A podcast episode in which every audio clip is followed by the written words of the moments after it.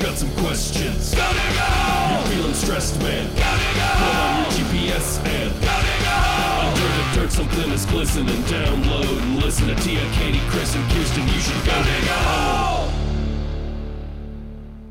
Welcome back to the Go Dig a Hole podcast. This is Chris. In this archive episode, we hear from one of my early peers and role models, Matt Tuttle.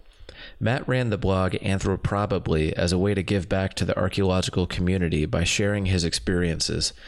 Anthroprobably was a really big influence on me starting Go Dig a Hole and focusing on managing real- realistic expectations for myself and for my peers as we entered careers in archaeology. And Go Dig a Hole is kind of expanded from there. Uh, this episode originally aired sometime in 2015, so it's been really interesting to revisit the discussion of the archaeology community on social media about five years later. A lot has changed uh, in that regard. Uh, so, Matt joins the show to talk about his blog, Anthroprobably, the work he was up to at Colonial Jamestown his experiences in grad school, uh, mentors, and lessons he's picked up along the way.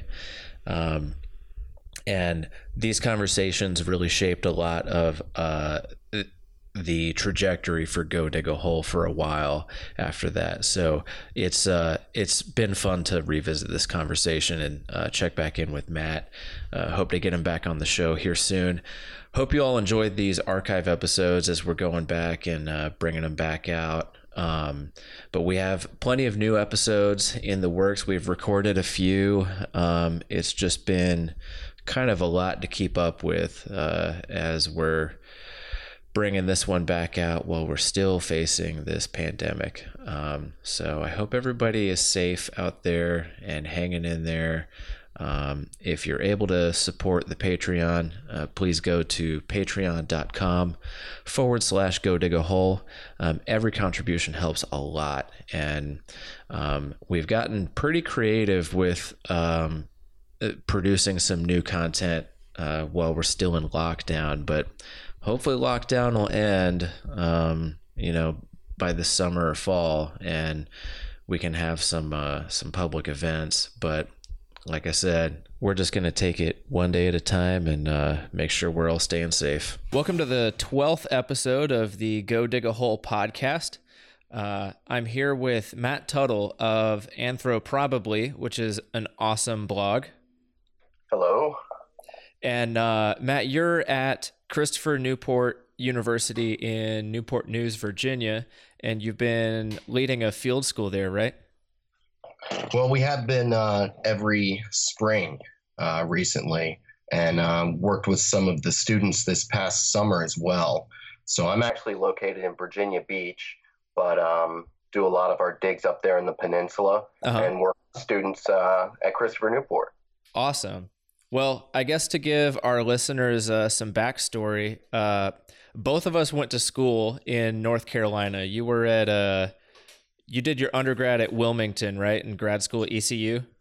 That's right. Yeah. UNC Wilmington for undergrad and then uh, ended up East Carolina for my master's. Yeah. So when I was an undergrad at Appalachian State, my advisor, Tom White, um, was talking to me one day about the CRM and, and just stuff like that. And he had mentioned uh, you and Anthro probably, And I was like, oh, that's really cool. And so I checked out Anthroprobably. Uh, you were super active on the blog, and it really inspired me. Uh, you know, like your experiences early on in CRM and kind of advice toward mentoring early career archaeologists. So it had like a big part in me starting Go Dig a Hole because once I got on my feet, I was like, you know what, I need to give back too because like I didn't really do this alone. I had other people who kind of showed me the ropes, and so thanks for being a, a part of my origin story too. So Matt, what uh what got you involved? Like what made you start Anthroprobably? Well, that's that's great to hear. I always love to hear stuff like that, and um, that's that's kind of the reason why I got into doing what I do with Anthroprobably was, uh, you know, after grad school and even when I was finishing up um, back around 2009 or so, uh, I noticed kind of a a need for an online anthropological community. Um, you know, kind of a way for students, former students, uh, people just getting into the field to uh, to talk and exchange ideas and and to uh, commiserate. Sometimes the case, um, especially back then. Right when I was getting out of grad school, the the field, if you'll remember, was was shrinking. Oh yeah. Um, the recession was going on full blast, and uh, new people that were getting laid off from museums and uh, you know teaching jobs, things like that, were pretty scarce. Yeah. CRM groups were downsizing at the time as well, so it was a tough time for everybody in the field.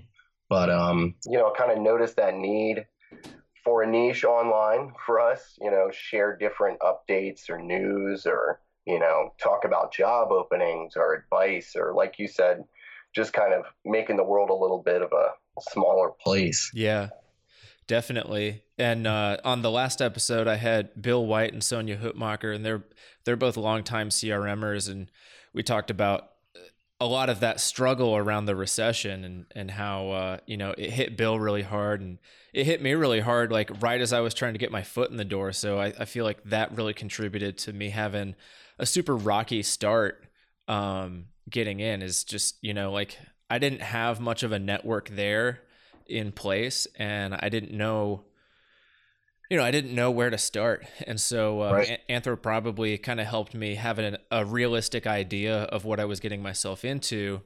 And then, you know, once I, once I did, you know, I, I kind of, it was easier and less, uh, you know, I wasn't really flying blind. So it was nice to have like a support network online as it were.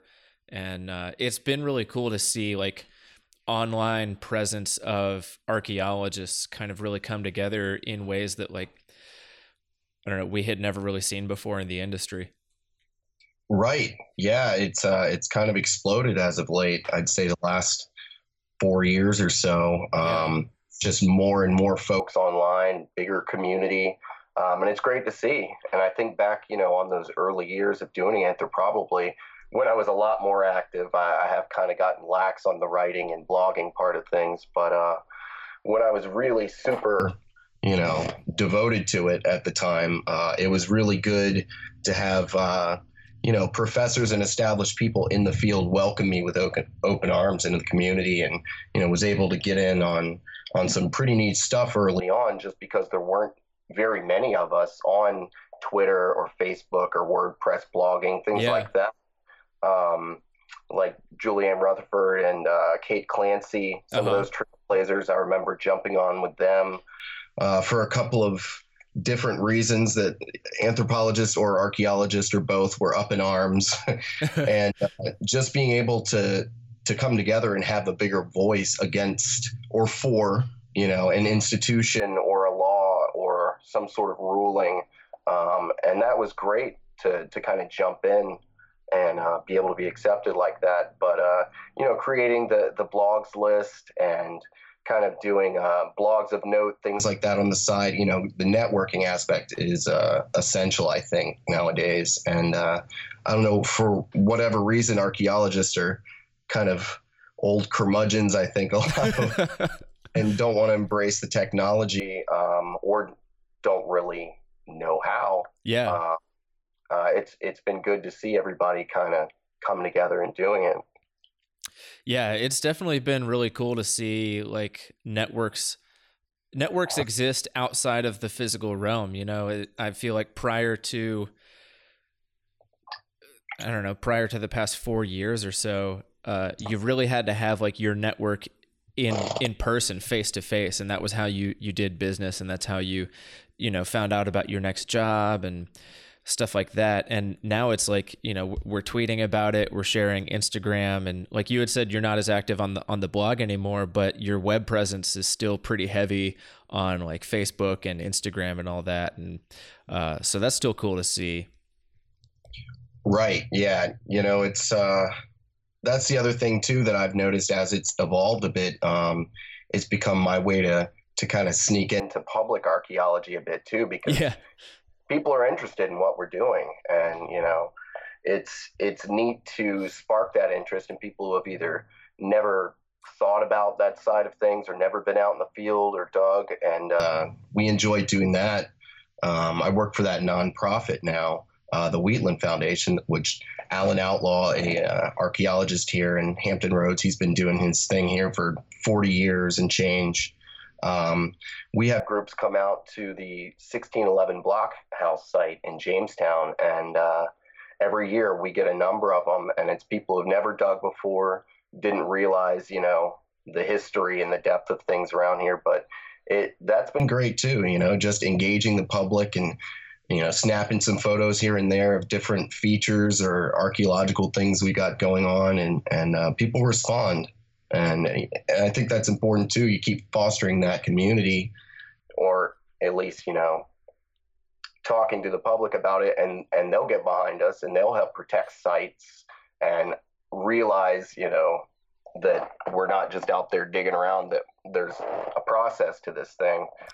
And uh, you know i think that's an important part of things as well. Yeah. So you've been involved in in archaeology in that region in the in the newport news area for quite some time now right right yeah for about uh let's see about 12 years um, i graduated from unc wilmington and then you know promptly moved back um, to the area here, moved to Virginia Beach, and got a job uh, right out of school at uh, William and Mary's Center for Archaeological Research. Nice. Uh, so worked with them, and we were doing CRM work. Worked there for about a year, and then you know, as we've all dealt with before, it kind of was in that fallow time where there weren't a lot of gigs going on, and I found myself moving back down to North Carolina to get in-state tuition status. Yeah. Uh, but yeah, uh, since 2004, 2005, that year, um, I've been working off and on um, around Hampton Roads, you know, historic area. We've got Jamestown and Colonial Williamsburg and Hampton and Norfolk and all these great old places. Yeah. Uh, so I was happy to be able to come back and kind of jump back into the area that I grew up in and uh, what got me interested in, you know, the field of archaeology to begin with. That's awesome. So, uh, how have you seen?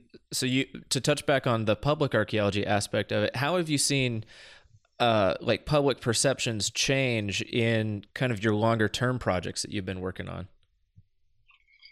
Some of the uh, like the the blockhouse site. I've been there for uh, this was my fourth year there, um, which has been great. I love the place. Um, it's such a neat historic and gorgeous place. Um, but I think just people embracing what we're doing and the idea of it has been the biggest thing. Um, maybe just informing people more about the whole uh, processualism of it and yeah. the mapping and uh, you know keeping control and why we do the things that we do with stratigraphy and layers and all these things. Um, we've had repeats too. We've had people come and and dig and learn, and then they come back, you know, another year and and take the course or do the field school again. Um, so I, I, think that's been the coolest thing is just uh, realizing that you can make a difference or open people's eyes to something they may not have ever done or not thought about. Um, so that's been a, a, a good part of it.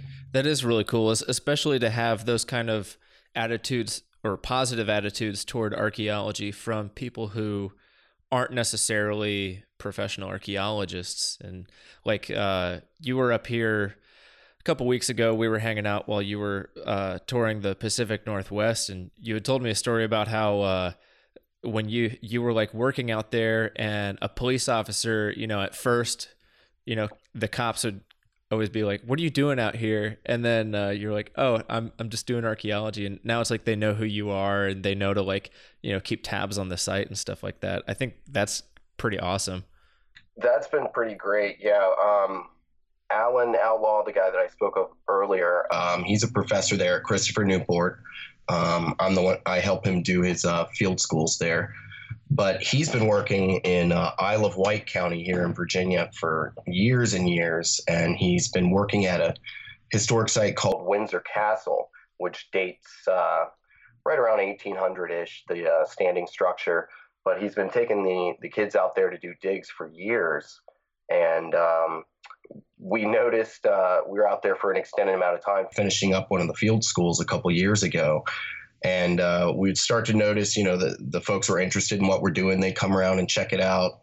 And uh, yeah, a couple of times the the police would stop through and kind of like, "Are you supposed to be here?" You know, are, this is private land, or you know, when I'm like, "No, no, I'm I'm supposed to be here." And once they met me and and and met Alain, and uh, it turned into quite the opposite of them you know, doing more patrols past the, the historic property to make sure no one's out there. You know, we let them know if it's ever on a weekend or after dark or anything like that, and you see someone out here, they're not supposed to be here. So we noticed uh, the community rally behind us and, and, and look out for, you know, our heritage, which is great, you know, to instill that on people that it's all of ours to share and protect because um, really we're all we're all trying to be stewards here. Yeah, trying to be stewards for the land.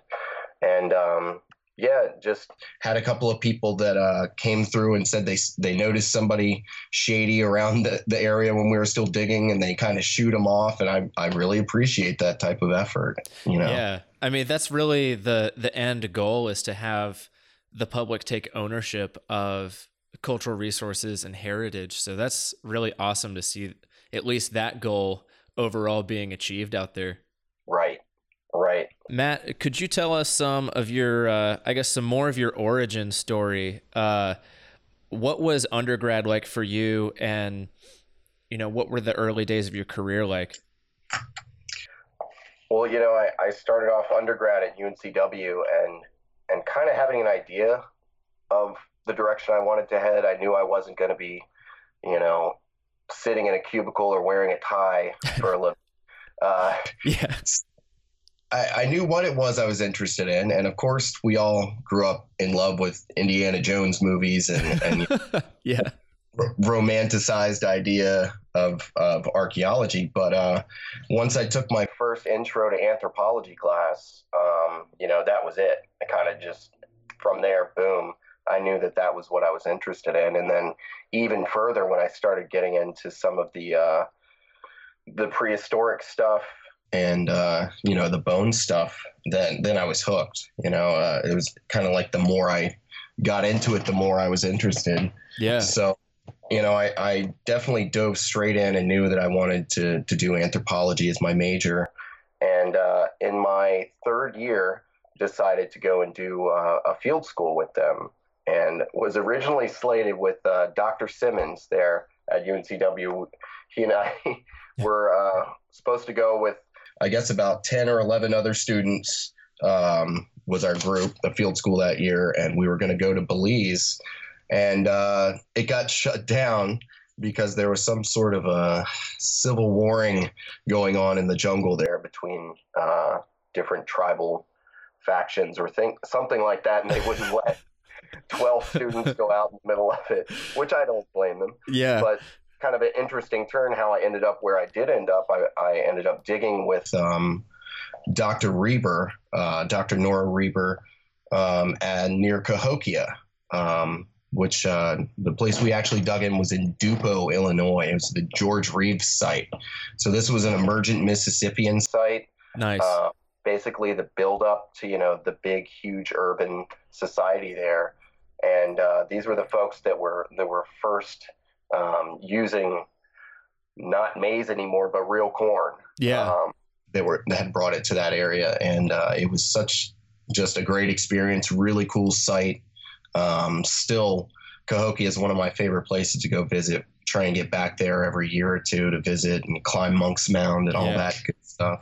Yeah, it's one but, of my favorite sites too, and I think it's awesome that you got to work there so early on because it was one of those things that when I was an undergrad hearing about Mississippian mound building cultures, I was like, oh, that's cool, whatever. And it's hard to kind of like get a real sense of perspective on just how immense that civilization and that culture was. And so being able to work in that must have been awesome because I mean, just like I've visited Cahokia a handful of times and I've seen some mound sites out in that region.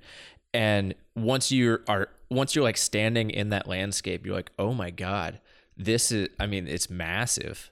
Right. Yeah. Just the scope of it. Um, one of my favorite tidbits I always tell people that at 1200 AD, you know, Cahokia was bigger than London. Yeah.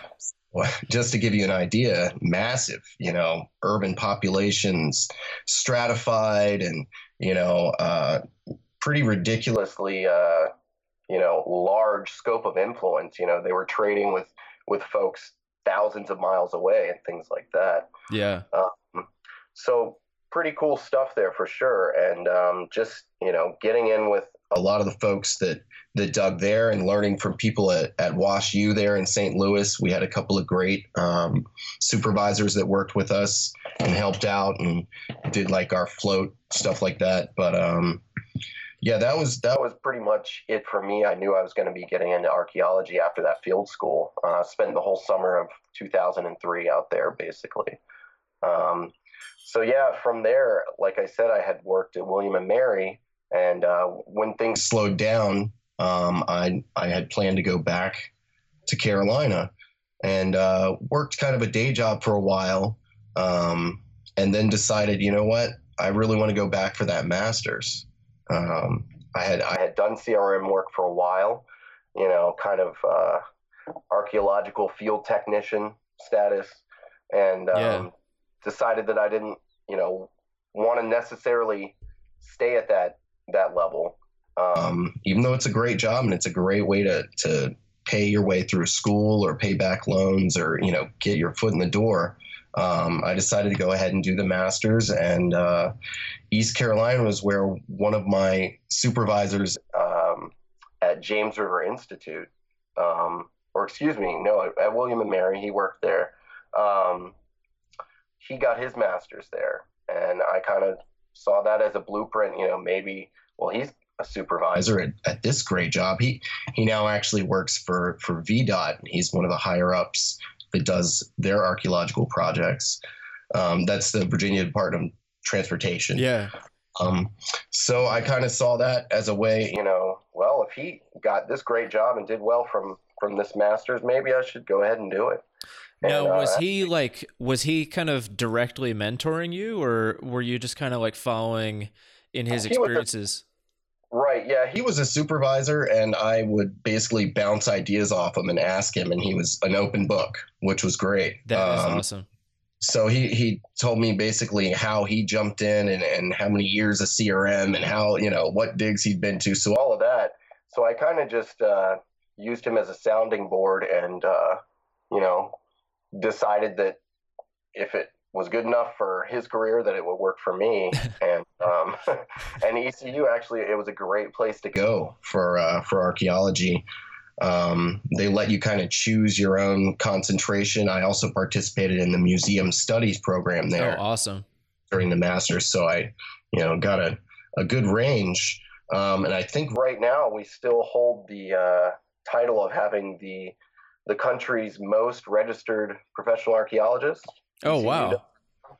um, so a lot of stuff going on there. They've got the whole uh, maritime program going on as well.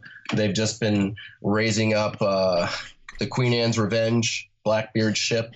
Um, the cannons and things like that are right off the coast of uh, Carolina. So there's all sorts of directions you can go if you go to East East Carolina for archaeology or anthropology. But um, you know that it was a great experience, and uh, I got to work in the library there, um, which is great. You know, you can learn a lot in preservation with old books and things like that as well. Yeah. That's awesome. Well, I guess our next commercial break is going to have to be from uh, ECU's uh, grad program. there you go. No. So, uh, what were some of the really useful courses or experiences that you had along the way uh, that kind of you know helped you keep going? Well, I think uh, a couple of the courses that I got to take at East Carolina where I could really delve into my specific interests, because everybody's taken, you know, like New World archaeology or old, old World archaeology, but if you can really get in, like I took a course that uh, really focused on southeastern um, archaeology, just regionally, and uh, being able to do that was was uh, pretty amazing. Uh, you know, as an undergrad, you dream of these classes like, oh, if I could whittle it down to just this and take this class. Um, so that's something that I you know, can always recommend with grad school. Uh, among other things, that was one of the best things. The other thing that from grad school really was uh, learning how to be a better writer. I don't know why that just Oh, yeah. that, but that was one of the best best uh, outcomes of going there. Um, was just really scrutinizing your writing, uh, and that helped me grow just as an academic as, as a whole. Yeah. Uh, and now that I'm such a grammar Nazi, I can attribute that to you know all the writing you're forced to do during grad school. yeah. Um, so that's you know that was huge for me. I used to kind of also not be as good in front of groups or or speaking to large audiences, and uh, you get in there to teach that Anthro 101 class with hundred freshmen. you better get over it pretty quickly. yeah, definitely. That was huge too for me coming out of my shell a little bit. I was a little bit more uh, uh, inward, I think, before grad school, and and not as willing to participate in classroom discussions or uh, offer my opinion or things like that. So Yeah.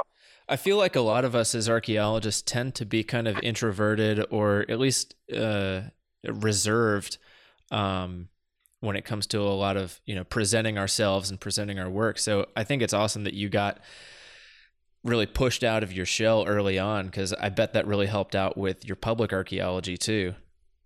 Absolutely, yeah. You know, the confidence goes a long way, and uh, and I've noticed that as well. You know, I don't know what it is about the field, but a lot of interesting, different types of folks and personalities in archaeology. But a lot of them do tend to be introverted, and myself included.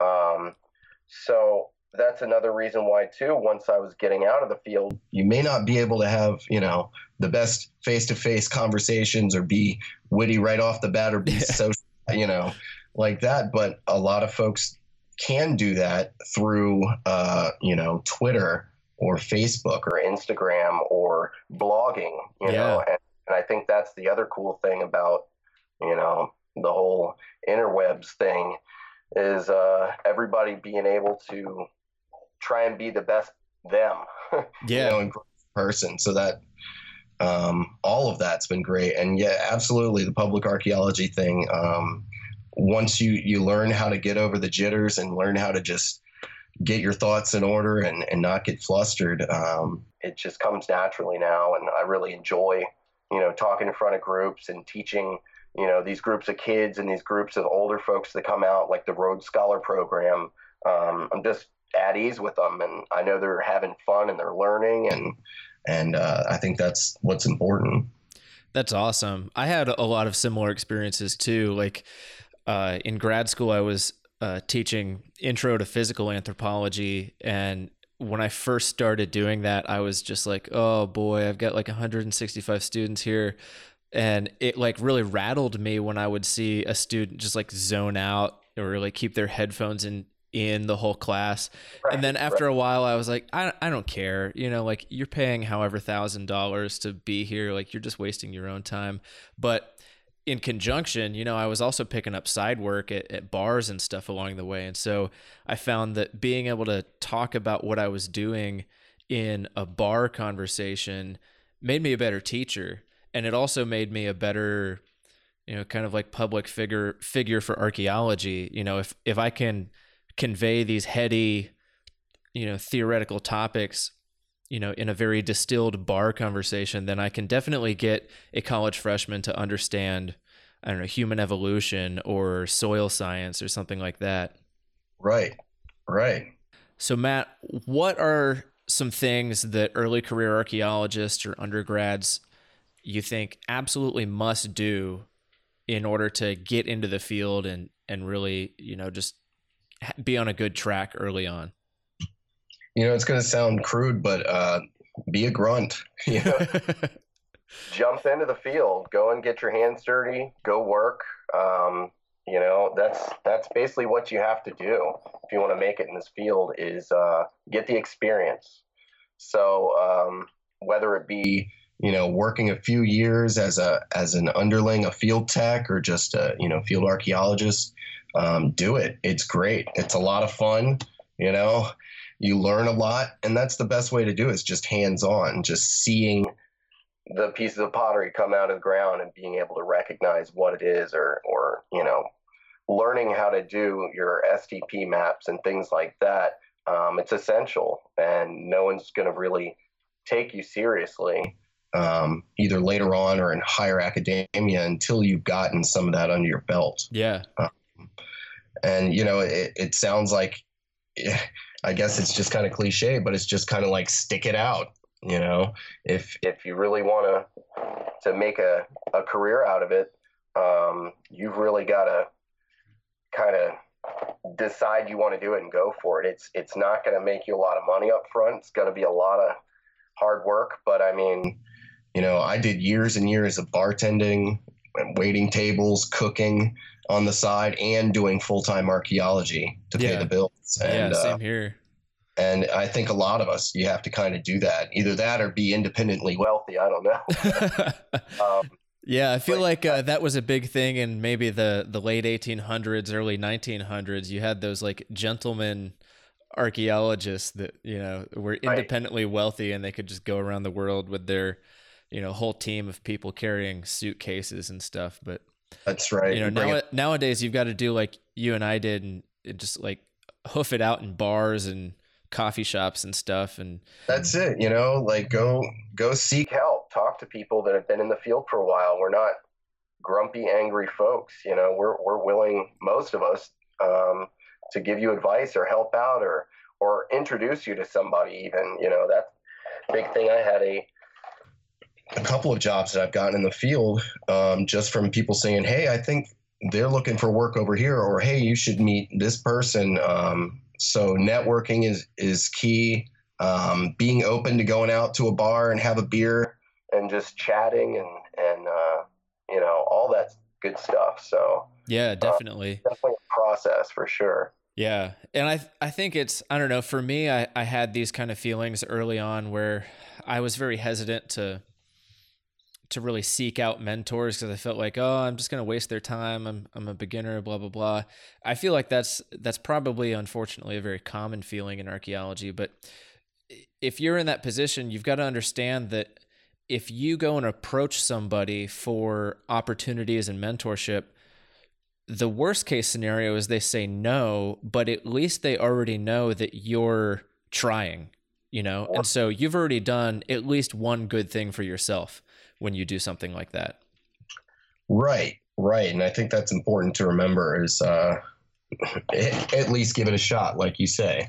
Yeah. Um, there in in every field, you're going to have your elitists or you know uh, your lofty-headed individuals um, who don't want to deal with underlings, things like that. But for the most part, uh, you very rarely come across that in the field. Yeah, I feel like most of the people I've worked with all want to see other people succeed and thrive and and be developed and some of the best people I've worked with aren't necessarily the most experienced or the most, you know, technically savvy archaeologists, but they're the ones who demonstrate that not only do they have potential, but they're willing to work on their potential and those kind of people are amazing and they're going to they're going to eventually go somewhere with their career too. Right. Right. Yeah. Stick to itiveness is, uh, you know, kind of the, one of the pillars, I think, um, to keep it going. But, uh, but that's it. You know, when it seems tough, when it seems like that contract's not going to come or that dig's never going to happen, just keep plugging away, keep talking, keep trying to find yourself a, a job and, uh, it'll come if, if you really want it to. Yeah, definitely. And same goes for like your undergrad too, is just, you know, bend your professor's ear, you know, let them know after class, hey, I've got these ideas. You know, use them as a sounding board, like you had said earlier. You know, you you used people who you you uh, wanted to pattern your career after as sounding boards, and I think that in if you're still in college, you have so many resources at your disposal that you can just tap into stuff like that so many sounding boards for careers and you know you never know where opportunities are going to come from so just like seek them out everywhere Absolutely. Yeah. And stay in touch too, you know, um, yeah make sure you, you keep talking to uh, your your favorite professors or the the ones that inspired you. Um, that's another thing that's important, I think, as well, because it's not that big of a field. There's only so many of us. Yeah. Um, so And- I think it's important to stick together and, you know, Definitely. And uh, like you had said, it's not that big of a field. And you know what's crazy is you'll probably think that you have these circles of archaeology that don't overlap, but I bet you there's at least one point where they overlap. Like I had I was at the Great Basin Archaeology Conference in Reno last week right. and leading up to that, I, I had been working on uh, getting some contracts for CRM work in Nevada, and I was CC'd on an email to the uh, one of the head archaeologists for the Bureau of Land Management down there, and uh, his name is Brian Hockett. And I saw that name, and I go, Brian Hockett, what is he doing in Nevada? Like, I just I hadn't really bothered to keep in touch with him, but I had cited this guy probably half a dozen times in my master's thesis on work that he had done on faunal remains in Portugal. And Oh, wow. he had like co-authored reports with my grad school advisor on work in Portugal. And I was like, why is he in Nevada? And so come to find out he's one of the head archaeologists for the BLM down there and ended up meeting him at the conference and you know, I thought, oh, that you know, I had that kind of similar beginners feeling. I was like, you know, I'm new to the Great Basin. Uh, I I don't know if anybody's going to take me seriously here, but uh, you know, I ended up having breakfast with him and just like sitting around drinking coffee and eating muffins, and like we just chatted and caught up. We had worked on the same sites for for years and stuff like that, and we had you know just missed each other. But it's just crazy how those circles overlapped in really like the least expected way. And uh, you know that that connection that I made though ended up being really productive for the work that I want to do in Nevada since I'm, you know, just outside of it up here in Oregon. Right. That's so cool. Yeah, that's so good to hear. And, um, you know, even like folks like I, me, I don't get to go to a lot of conferences or doing things like that. But nowadays, you can even, you know, can basically teleconference Yeah. everybody live tweeting all the uh, presentations and things like that, and uh, everything trending towards open access. Um, you know, it definitely feels like a bigger, more accessible field. I feel like now than when I kind of got into doing the Anthroprobably thing. What seven, eight years ago. Um, so I think we're headed in the right direction for sure.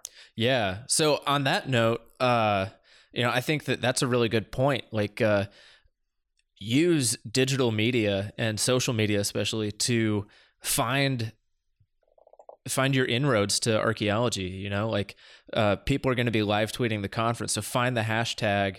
You know, coming up, an easy one's going to be SAA 2017. Right. I can guarantee you there's going to be hundreds of archaeologists there, and a lot of them are going to be live tweeting whatever session they're in.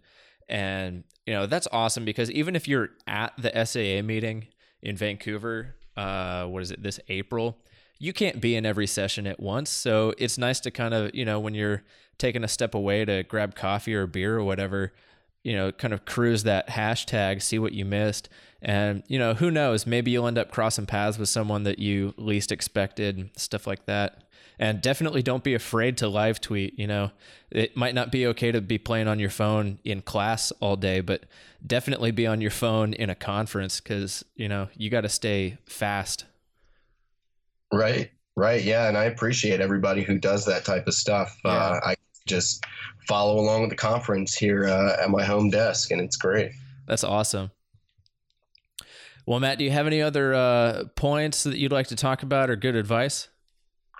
And I think we've we've covered a good bit. I feel like uh, I've droned on, or but no, I think I think we've hit a lot of the, the important things that we had talked about touching. So uh, yeah, just keep at it, keep your sh- your trowels sharp, and uh, that's about it. Nice. Well, Matt, thank you so much for your time. Again, check out anthroprobably.com and Matt's on various social media, Instagram and Twitter, Facebook. Yeah, probably on Twitter, on Facebook. Um, you know, check it out. I'll I'll try and get a little bit better on uh, on blogging here coming up. Yeah, I definitely take breaks from my own blog uh, quite often. I recently kind of gave up on trying to do the the heady think pieces, you know, the the really meaty ones, and uh, now I'm just doing like easy ones, just like I last week I put out five books you should read. It's super There you go. easy. Yeah. And There you then go. yeah, coming up there's going to be uh, you know, Instagram account, archaeology Instagram accounts you you must be following right now and yours is one of them. So Nice. Good luck. Good looking out there. Yeah. Well, thanks Matt and uh we'll uh we'll see you next time. yeah, man. Thanks for having me.